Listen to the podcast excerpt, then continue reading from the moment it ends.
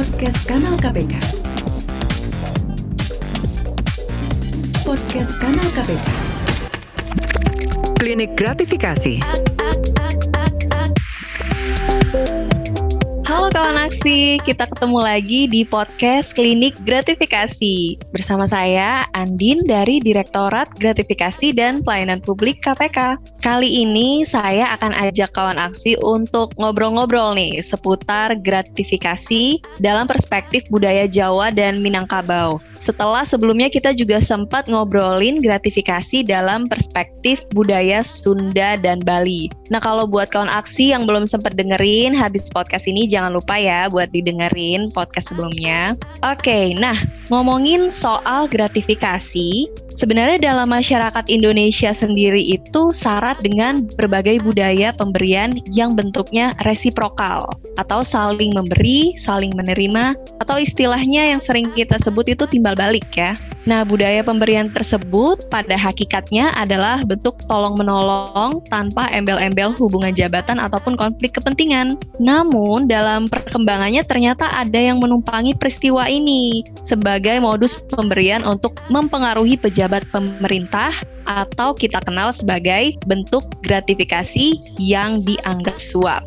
Padahal budaya di Indonesia sendiri sangat kaya dengan ajaran leluhur atau petuah-petuah yang mengingatkan kita untuk menjauhi perbuatan tercela semacam gratifikasi yang dianggap suap tersebut. Nah, bagaimana sih perspektif budaya Jawa dan Minangkabau dalam mengajarkan kita untuk menjauhi gratifikasi yang dianggap suap dan cara untuk membangun nilai-nilai anti korupsi. Untuk itu sudah ada bersama saya nih dua orang narasumber yang berkompeten di bidangnya. Ada budayawan Jawa. Saya mau sapa dulu. Halo Pak Rahyono. Halo. Selamat, Halo. ya, selamat jumpa lagi. Iya Bapak, apa kabar nih Pak Rahyono? Baik, sehat selalu. Alhamdulillah. Oke, saya mau sapa satu lagi. Eh, ada budayawan dari Minangkabau. Halo Udah Heru. Halo teman-teman sekalian. Iya, kita sapaannya kawan aksi nih udah. Boleh mungkin nanti disapa dengan kawan aksi ya udah. Ya. Gimana nih, sehat-sehat kabarnya? Sehat. Alhamdulillah, semoga kita semua sehat selalu ya, Pak Rahyono dan Uda Heru serta kawan-kawan aksi yang sedang mendengarkan podcast ini. Oke, saya mau tanya dulu nih ke Pak Rahyono selaku budayawan Jawa. Jadi gini Pak, sebenarnya kan jika kita lihat lebih dalam, kearifan lokal masyarakat Nusantara itu sudah memiliki nilai-nilai anti korupsi. Mungkin nih Pak Rahyono bisa menjelaskan apakah ada literatur, karya sastra, atau nilai-nilai yang hidup di masyarakat yang mencerminkan nilai-nilai anti korupsi di wilayah Jawa, Pak. Ya, baik kawan-kawan aksi. Pertama-tama saya sampaikan dulu ya eh, bahwa pengertian kearifan lokal adalah kecerdasan yang dijiwai oleh kebijaksanaan hasil pemikiran budaya lokal, artinya seluruh etnik yang ada di Indonesia. Nah, kearifan lokal merupakan sebuah hasil proses penciptaan yang digali dari pengalaman hidup para cendekia, leluhur pencipta kebudayaan. Nah, pengalaman hidup tentang korupsi tidak ditemukan dalam kebudayaan Jawa pada masa lalu. Artinya, tidak ada memori dalam pikiran tentang korupsi. Pemikiran yang ada dan diajarkan adalah bahwa hidup adalah sebuah laku. Laku itu artinya perjuangan hidup melawan hawa nafsu melalui proses belajar sepanjang hayat untuk memperoleh kesaktian. Dalam bahasa Jawa kesaktian. Dalam konteks kekinian atau di era digital ini, kesaktian adalah kecerdasan yang bijak untuk dibaktikan kepada sesama manusia.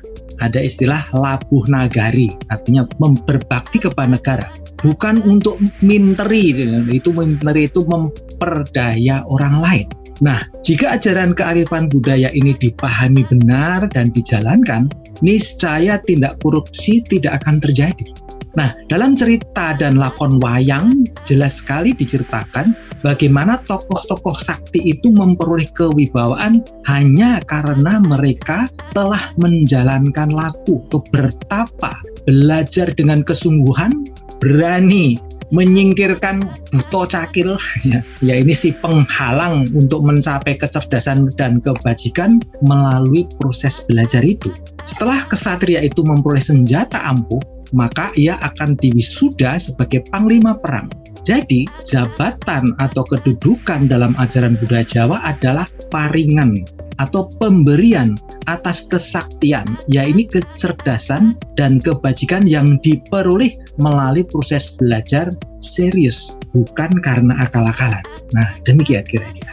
Baik, itu tadi dari sudut pandang budaya Jawa ya, Pak Rahyono. Nah, kalau dari budaya Minangkabau gimana tuh, udah Heru? Ya, terima kasih. E, pertama saya ingin menyampaikan bahwa secara khusus tidak ada e, khazanah kesastraan di Minangkabau sebagai contohnya yang spesifik bicara soal KKN gitu. E, namun begitu, e, kita bisa menempuh jalan memutar dalam artian apa saja nilai-nilai kehidupan yang kira-kira akan membuat orang tidak akan melakukan KKN misalnya kesederhanaan hidup, kejujuran, dan seterusnya.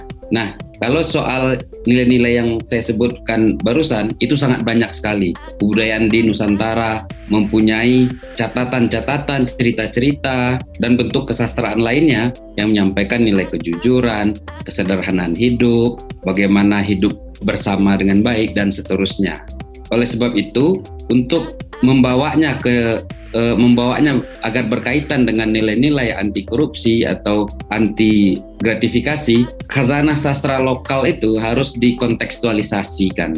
Nah, e, harus diekspresikan ulang, harus diaktualisasikan. Kira-kira begitu. Oke, berarti ini akan berkaitan dengan pertanyaan nanti nih, udah Her. Oke, saya mau tanya ke Pak Rahyono ya dalam konteks kehidupan saat ini eh, nilai-nilai anti korupsi apa nih Pak yang masih menjadi pedoman kehidupan atau budaya di masyarakat Jawa dan bisa diterapkan dalam tindakan anti korupsi? Baik, terima kasih. Nah, dalam kearifan budaya Jawa diajarkan agar setiap manusia itu narimo ing pandum itu menerima dengan ikhlas dengan tulus apa yang menjadi anugerah pada dia Nah, orang Jawa sendiri ada yang memaknai ungkapan ini sebagai ungkapan yang tidak memberi semangat, tidak memberi apa ya support orang untuk produktif, hanya membuat orang malas dan sebagainya.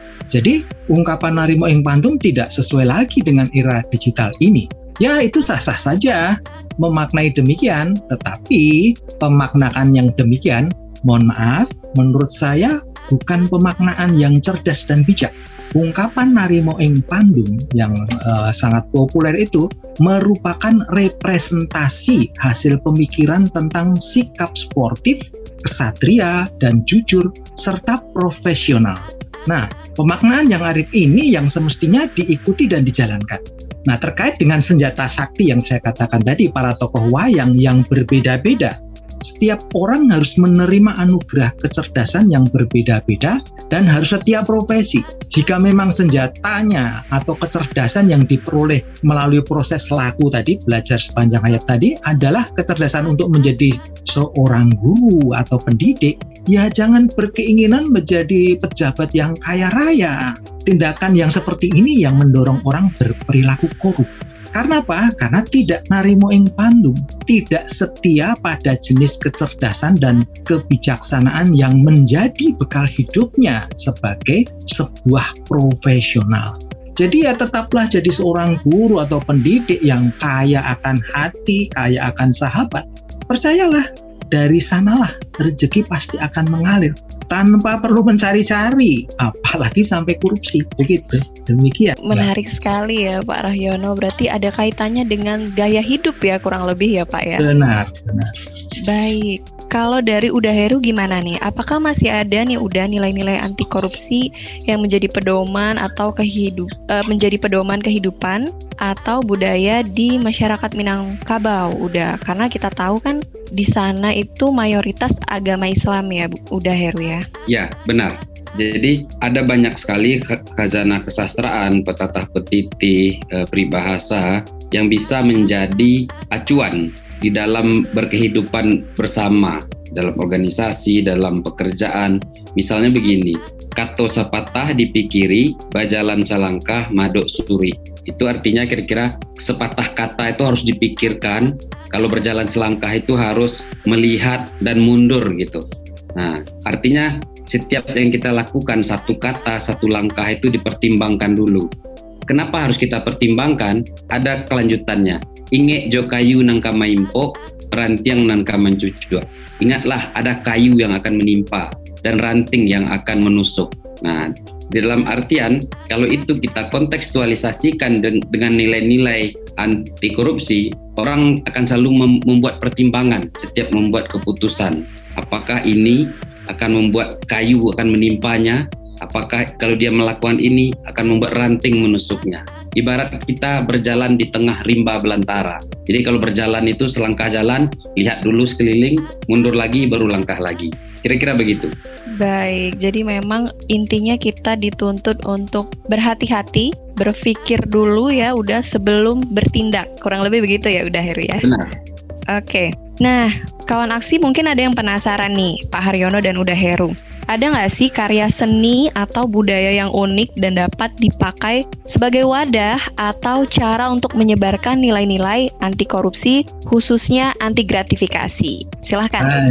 Iya, baik, terima kasih. Nah, karya seni yang unik dalam budaya wayang memang terkandung dalam cerita dan lakon wayang yang utamanya ya, dan unen-unen atau ungkapan budaya yang tadi disebut tata petitih dan itu ya. Yang dihasilkan itu semua sebenarnya dihasilkan dari proses pencernaan kecerdasan dalam penciptaan karya budaya. Nah, tentu saja para dalang perlu dibekali dengan pemaknaan kearifan yang sesuai dengan konteks kekinian terhadap isi cerita, karakter tokoh-tokoh, serta reaktualisasi kecerdasan yang dikandung dalam sastra wayang tersebut. Karena cerita wayang itu semiotis, ya, artinya semua merupakan representasi hasil pemikiran kecerdasan para leluhur pencipta cerita dan lakon wayang itu. Nah, dalang harus cermat dalam memaknai kearifan yang terkandung dalam karakter buruk yang dinam, ya, termasuk menjabarkan segala peristiwa kejahatan, perselingkuhan, perebutan kekuasaan, peperangan besar, antara karakter buruk yang dinamai Kurawa dan karakter baik yang dinamai Pandawa itu. Lalu dalam unen-unen atau ungkapan budaya tadi banyak sekali pesan-pesan kearifan yang dapat digunakan untuk pencegahan korupsi. Nah, tuturan taksonomis atau kotaksonomis ya, makna narimo ing pandum tadi menerima dengan tulus apa yang menjadi anugerahnya antara ini adalah bejo bejaning kang lali isih bejo kang eling lan waspodo jadi seberuntungnya orang yang hilang kewaspadaan masih lebih beruntung dan pasti selamat orang yang selalu ingat dan waspada dan sopo jujur bakal luhur, sopo salah bakal seret. Siapa yang jujur, dia akan menjadi orang luhur. Dan siapa yang salah, pasti akan turun jabatannya atau martabatnya. Nah, apa pun yang baik akan kelihatan, yang buruk akan jelas tampak juga becek ke titik olah ketoro. Nah, orang harus kalau belum mampu jangan melakukan sesuatu atau mengikuti atau menyanggupi suatu kerjaan berat. Jadi ada pepatah di sana durung pesus kaslak besus. Belum mampu mau mengiyakan saja kepingin menjadi pejabat yang lebih tinggi. Karena hidup itu harus sepi ing pamrih ram ing gawe. Jadi jangan punya konflik kepentingan, tetapi harus justru lebih giat bekerja dengan benar. Kira-kira demikian, itulah yang bisa digunakan untuk itu tadi, eh, nilai-nilai anti korupsi dan anti gratifikasi. Oke, Pak Rahyono. Nah, kalau dari sudut pandang budaya Minangkabau, gimana nih? Udah Heru, ada nggak sih um, karya seni atau budaya yang unik supaya kita bisa mensosialisasikan nilai-nilai anti korupsi, khususnya anti gratifikasi. Ya, dalam masyarakat Minangkabau, segala nilai-nilai kehidupan itu memang disampaikan lewat sastra. Namanya ada yang bakaba, badendang, berpantun, dan seterusnya. Jadi, untuk itu dilakukan tidak hanya di acara-acara yang katakanlah acara adat saja gitu, tapi dalam keseharian. Ada salah satu tradisi balapau. Balapau itu berkumpul di uh, semacam warung kopi, tapi itu biasanya tempat interaksi sosial, berbagi informasi, uh, beradu argumen di lapau itu. Nah, di sana juga sangat kentara penggunaan petatah petitih, pantun dan lain sebagainya. Nah, lewat itulah cerita. Nah, jadi segalanya disampaikan lewat cerita. Jadi memang ada satu kecenderungan umum dalam masyarakat Minangkabau yang tidak terlalu dekat dengan bentuk-bentuk teks yang isinya kayak kayak teks hukum gitu. Pasal 1, 2, 3 dan seterusnya gitu. Memang lebih dekat secara kultural dengan bentuk cerita yang seperti itu. Uh, misalnya banyak sekali himbauan-himbauan di baliho yang uh, lima misalnya lima aturan hidup misalnya gitu. Itu biasanya cenderung tidak terlalu mengena bagi masyarakat tapi kalau disampaikan dalam uh, konteks bakaba nah itu yang membuatnya mengena adalah masyarakat ikut berkomentar dalam kaba itu. Jadi interaksi dalam bercerita itu yang dipentingkan oleh masyarakat. Nah uh, ibarat berbalas pantun kita balas dibalas oleh orang lain. Jadi interaksi itu yang penting. Kira-kira begitu. Oke, udah ini seru banget ya. Berarti masyarakat kumpul gitu ya di warung kopi, berbagi cerita, berbalas pantun, rame gitu ya. Tapi tetap dengan uh, bahasan terkait nilai-nilai anti korupsi seperti itu ya udah. Saya juga pengen tahu nih Pak Rahyono dan Uda Heru, kira-kira ada nggak sih karakter-karakter unik yang mewakili budaya baik di masyarakat Jawa maupun masyarakat Minangkabau yang sebenarnya juga uh, karakter ini lekat gitu dengan nilai-nilai anti korupsi. Iya, baik. Eh, nah, pada masa lalu dan masa kini masih ada pula ya orang-orang Jawa itu mengidolakan dan sekaligus mengidentifikasi diri sebagai tokoh yang ada dalam cerita wayang. Tokoh-tokoh Pandawa atau Bima misalnya ya, dan tokoh-tokoh bijak lain digunakan untuk mengidentifikasi sebagai dirinya, bahkan dipilih menjadi nama diri.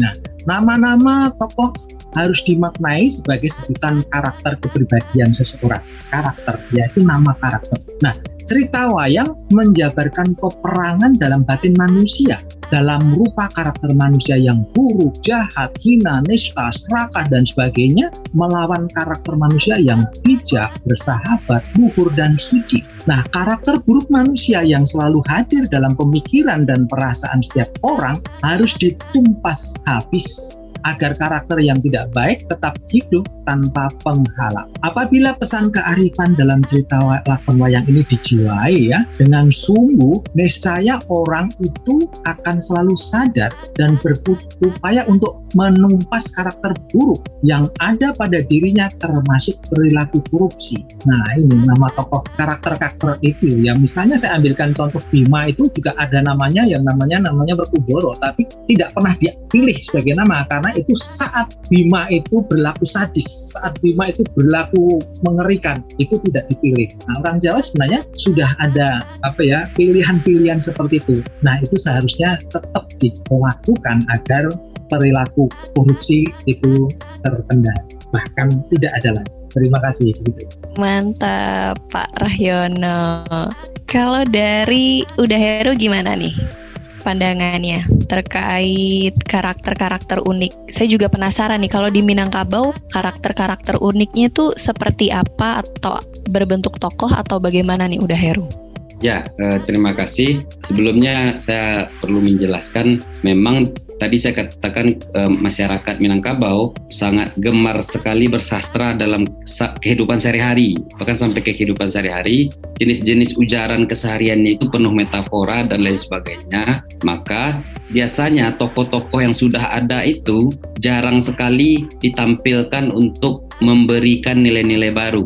Misalnya begini, eh, sudah ada tokoh maling kundang di dalam legenda Nah, penafsiran terhadap maling kundang atau ibu maling kundang itu untuk menyampaikan nilai-nilai baru jarang sekali dilakukan karena masyarakat lebih suka menciptakan tokoh baru terkait isu yang sedang mau disampaikan. Nah, jadi banyak sekali tokoh-tokoh legenda, tokoh-tokoh dari kesastraan itu dianggap mewakili nilai-nilai dalam konteksnya saja kecuali dalam kajian-kajian sastra atau dalam penciptaan sastra yang berhubungan dengan sastra eh, sastra modern yang berhubungan dengan sastra lama. Memang ada di dekonstruksi namanya eh, tokoh-tokoh lama itu. Cuman secara umum masyarakat lebih suka dengan hadirnya tokoh baru. Nah, karena dengan hadirnya tokoh baru itulah ruang interaksi masyarakat berdialog dengan cerita itu semakin tinggi. Nah, kalau tokoh-tokoh lama itu dianggap dia sudah selesai dengan konteksnya, dengan jalan ceritanya. Nah, di dalam artian kalau kita lihat dalam produksi kultural yang yang yang kontemporer banyak sekali anak-anak muda itu menciptakan tokohnya masing-masing sesuai dengan nilai-nilai yang ingin mereka sampaikan.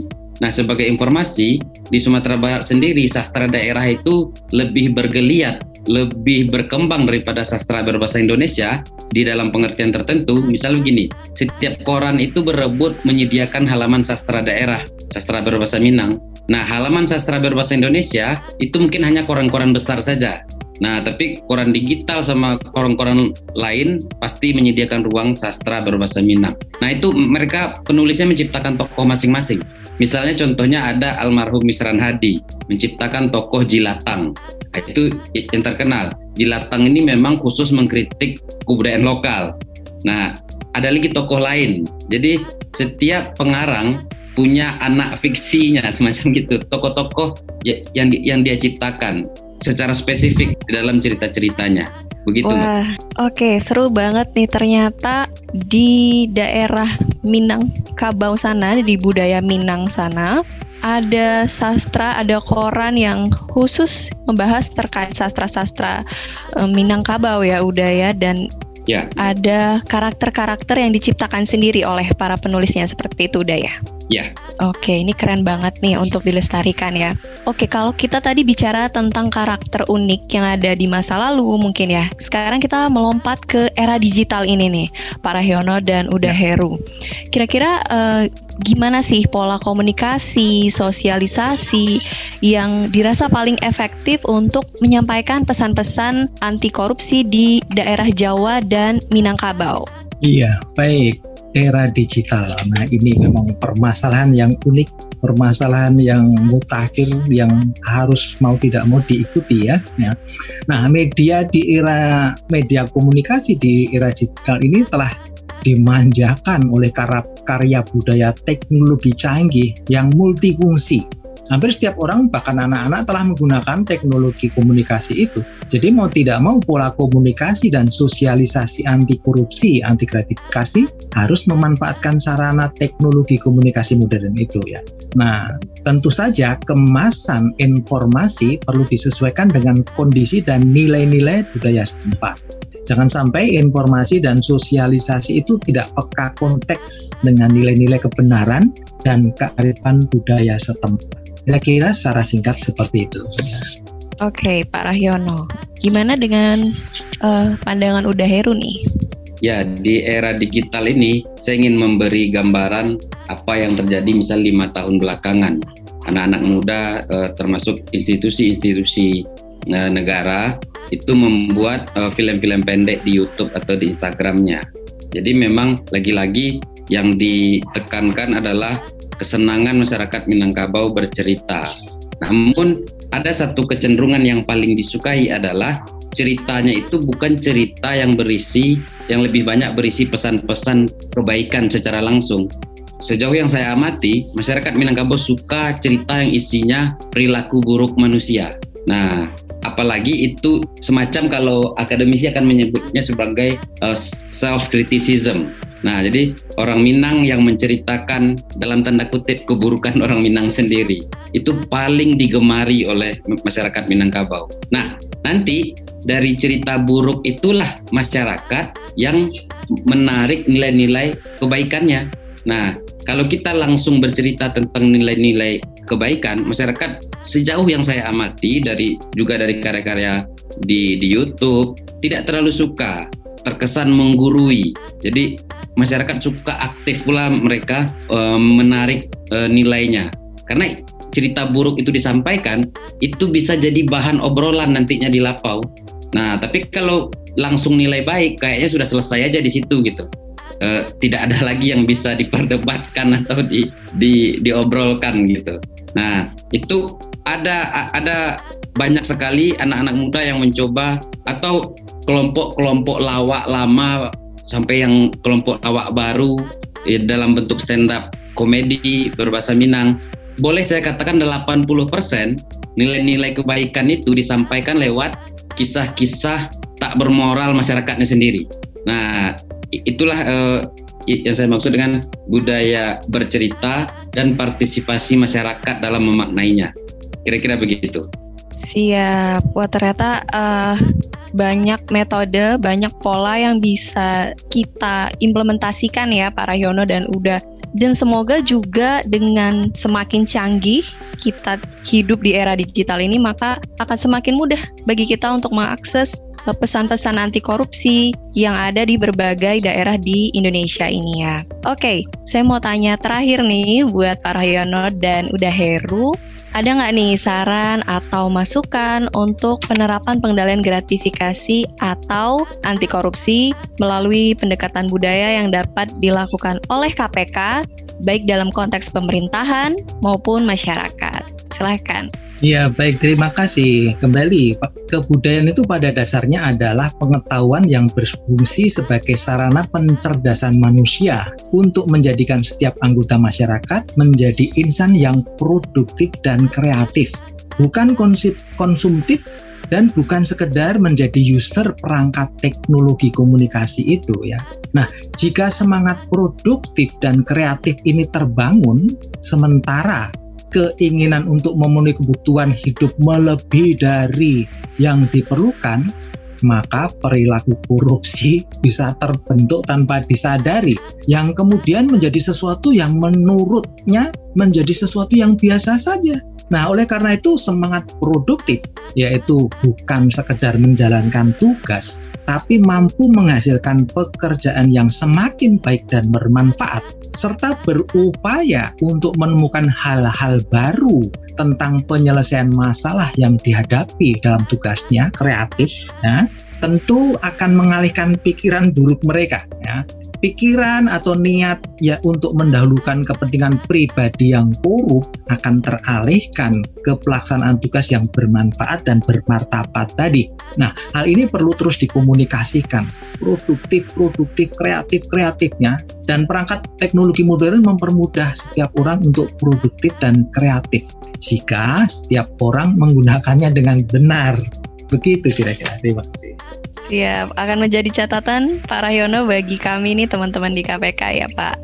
Gimana kalau untuk udah Heru pendapatnya apakah ada masukan nih udah terkait penerapan pengendalian gratifikasi dengan pendekatan budaya yang dapat dilakukan oleh KPK? Ya, eh, terima kasih.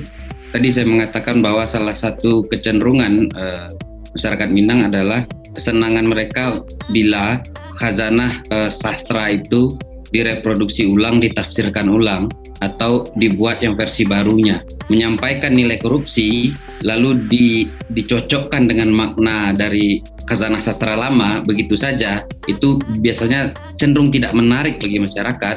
Masyarakat bisa lebih menarik misalnya begini, contoh sederhana.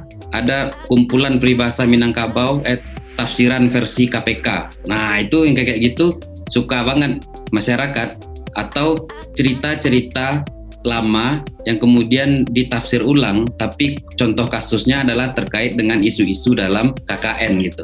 Atau menciptakan peribahasa-peribahasa baru dengan formatnya masih format peribahasa Minang, tapi e, kontennya itu atau kosakata atau vokabularinya itu di dunia KKN. Contoh sederhana misalnya bagaikan KKN di rumah sendiri ya kayak gitu. Nah, jadi e, itu akan sangat cepat berterima didiskusikan oleh masyarakat, terutama di Lapau tentu saja, daripada kita mengulang kembali peribahasa lama, e, misalnya peribahasa lama menggunting dalam lipatan. Maknanya masyarakat tahu sebuah kegiatan, sebuah aksi yang dilakukan sembunyi-sembunyi di luar lipatan atau garis-garis yang sudah ditentukan. KKN kan bisa disebut menggunting dalam lipatan. Maknanya sangat cocok sekali dengan perilaku KKN.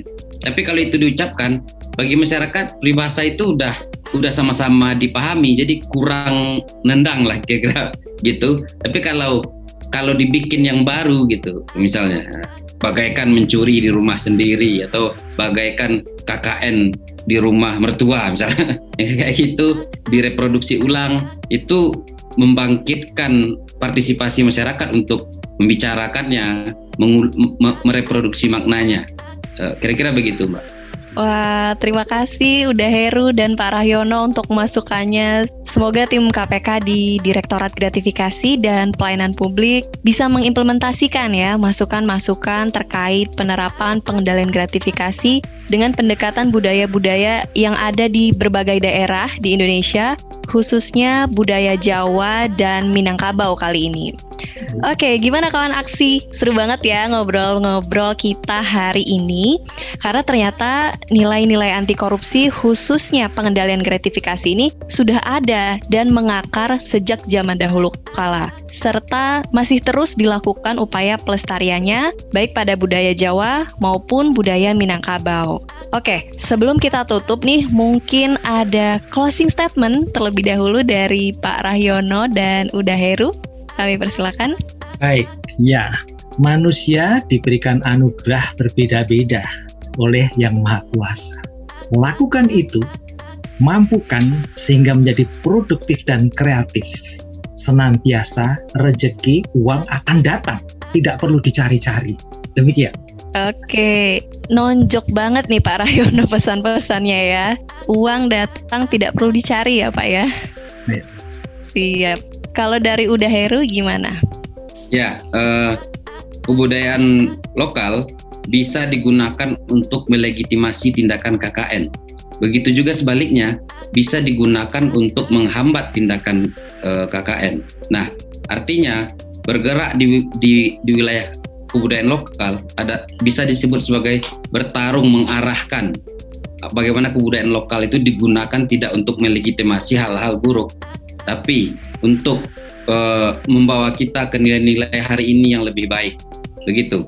Oke deh, makasih banyak sekali lagi Pak Rahyono dan udah Heru mau ngobrol-ngobrol di klinik gratifikasi. Semoga sehat-sehat selalu ya Pak Rahyono dan udah Heru. Ya, sehat Makasih selalu, juga. Siap, terima kasih. Makasih juga untuk kawan aksi yang sudah setia dengerin dari awal sampai akhir uh, episode kali ini. Sampai ketemu di klinik gratifikasi selanjutnya. Salam anti korupsi. Klinik Gratifikasi. Podcast Kanal KPK.